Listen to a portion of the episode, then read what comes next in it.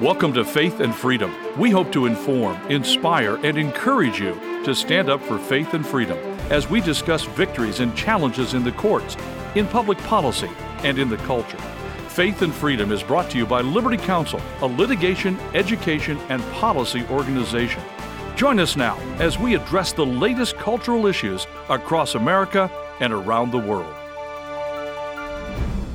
A federal appeals court protects unborn life in Georgia. We're going to be talking about this on Faith and Freedom. I'm Matt Staver, founder and chairman of Liberty Counsel. Joining me is Holly Mead.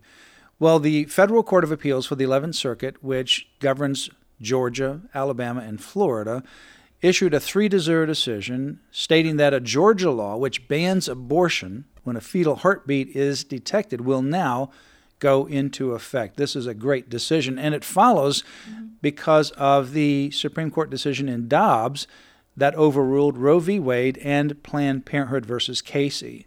That's what happened originally is a lower court judge issued an injunction blocking this law on the basis of the Supreme Court's Roe v. Wade decision and Planned Parenthood versus Casey. Now that they're overruled, the Court of Appeals obviously it's a no-brainer at this point. Right. There's no basis for them to continue this litigation, and therefore this law goes into effect. You know, I remember back in 2019 when the governor signed this law and this bill, and there were a lot of people in Hollywood that were pulling, they were threatening to pull out of Atlanta because the state, the legislators voted to protect unborn life. Yeah, the 2019 uh, Georgia legislature enacted what was called HB 481, known as the Living Infants Fairness and Equality Act. Stands for life. Stands for life is the yeah. acronym.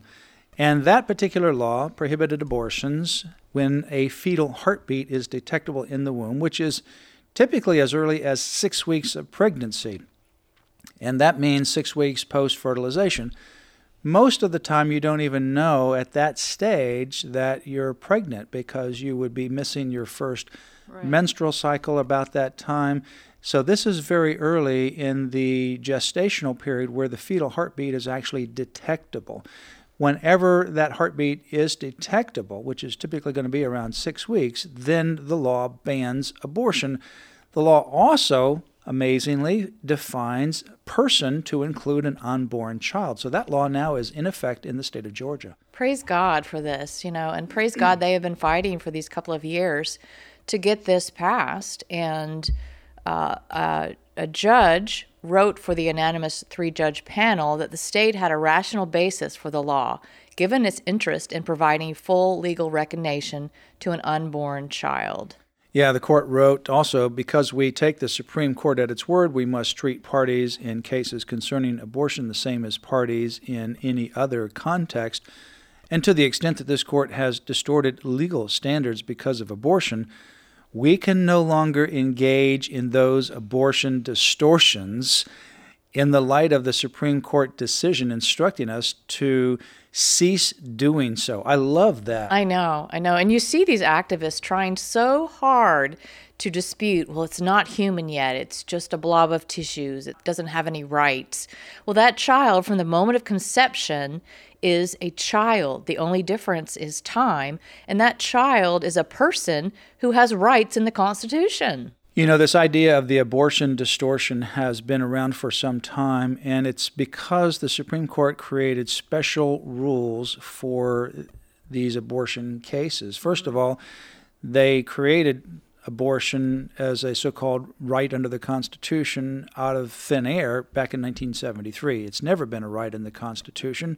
It's not protected in the Constitution, it's not enumerated as a right and it's not inferred as a right under the Constitution. It would be absurd to think so that back when the Constitution was enacted that they would create a right to take the life of an unborn child, when in fact the laws at the common law and then the statutory laws that later developed clearly protected the rights of children uh, in the womb. Back then, it used to be more at the time of what would be called quickening when you would feel that baby move mm-hmm. because without other scientific technology, you didn't know necessarily if the baby was alive. You knew, for example, you may miss your menstrual cycle, but you didn't know about the baby being uh, alive until you felt it move. And That was the time of what's called quickening.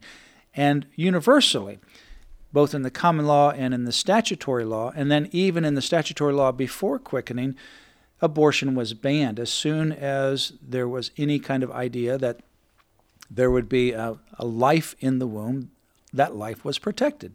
But the Supreme Court in 1973 overruled all of the laws of all of the states and territories. They frankly rejected the Hippocratic Oath. They rejected history going all the way back to Greece and Rome and in Europe and in the common law, both in Europe and the United States, and in the statutory law and in science. And indeed, this is 1973. If you go back to 1965, we have two original copies of the famous Life magazine. Mm-hmm. Life magazine, for those that are listening, some of you know what that is, others don't. Back then in the 1960s and 70s, there were only a handful of magazines. Life was one of those. Now, it was before sonograms, I imagine. It was before sonograms. It was before ultrasounds. Photographs and. And so, you know, if you were to go through a grocery store back then in the 1960s and 70s, you'd only have a few uh, magazines on the shelf. Now you have a bunch of them. But there was only a few. Life was one of those. And Life was bigger than the other magazines. It was bigger in size, so it really stood out.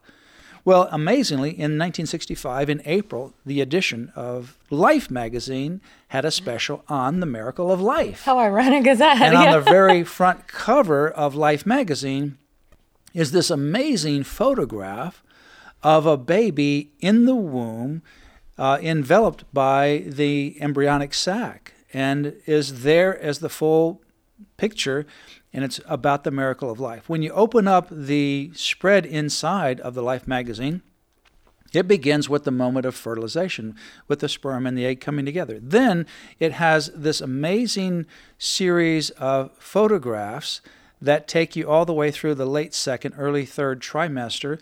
Some of those photographs are actual, at, at the time, very revolutionary in vitro flash photography. Mm-hmm.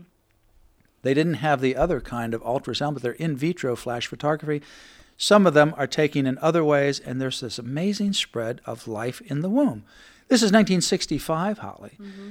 And that is eight years before Roe versus Wade. You know, when we go back to the Ten Commandments and you hear about some of these quote unquote Christians, those who profess Christ, but they're in favor of abortion, go back to the Ten Commandments. Thou shalt not murder. That word is translated the taking of innocent blood. And this is what happens in abortion. These children have no choice. You're taking their innocent lives away in a moment. Well, you know, when it, you start to really look at the miracle of life in the womb, it is absolutely phenomenal. Right. And, you know, that's what ultimately hit me when in 1983 I watched the documentary Assignment Life. And I was on the radio just the other day. Somebody called in, and we weren't talking about abortion. We were talking about something else, but he started talking about abortion. And I asked him, I stopped him. I said, Have you ever seen abortion? Have you ever witnessed the aftermath of abortion? He started rambling on. I said, Answer my question, yes or no. Have mm-hmm. you ever seen an abortion or witnessed the aftermath of abortion? And obviously he hadn't. It's just a fictitious argument. You know, when you actually see the aftermath of an abortion, it's like seeing the Holocaust. You can talk about the Holocaust all you want to, but when you see those horrible pictures, it just turns your stomach. And you see the brutality that has been directed towards human beings and whether emaciated. The picture, my point is, is more than a thousand words.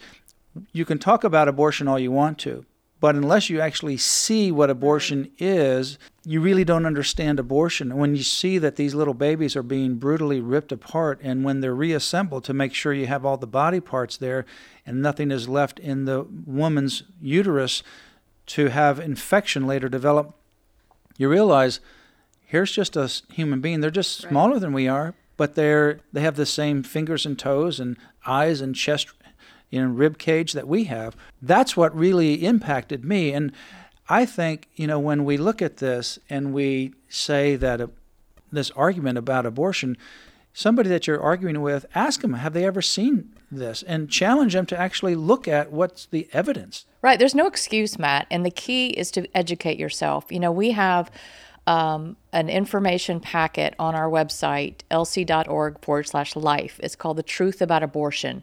We have other videos on there as well to educate people what it actually is. There are pictures, there are photographs on there. There is no excuse not to know the truth about abortion. And that website, again, to get more information is lc.org forward slash life. We encourage you to go there, send other friends and family there, lc.org forward slash life. You've been listening to Faith and Freedom, brought to you by Liberty Counsel. We hope that we have motivated you to stand up for your faith, family, and freedom. Get informed and get involved today. Visit Liberty Counsel's website at lc.org, where you can obtain email alerts and other information to keep you informed and involved. The website again, lc.org. You can also call us at 407 875 1776. The website again, lc.org.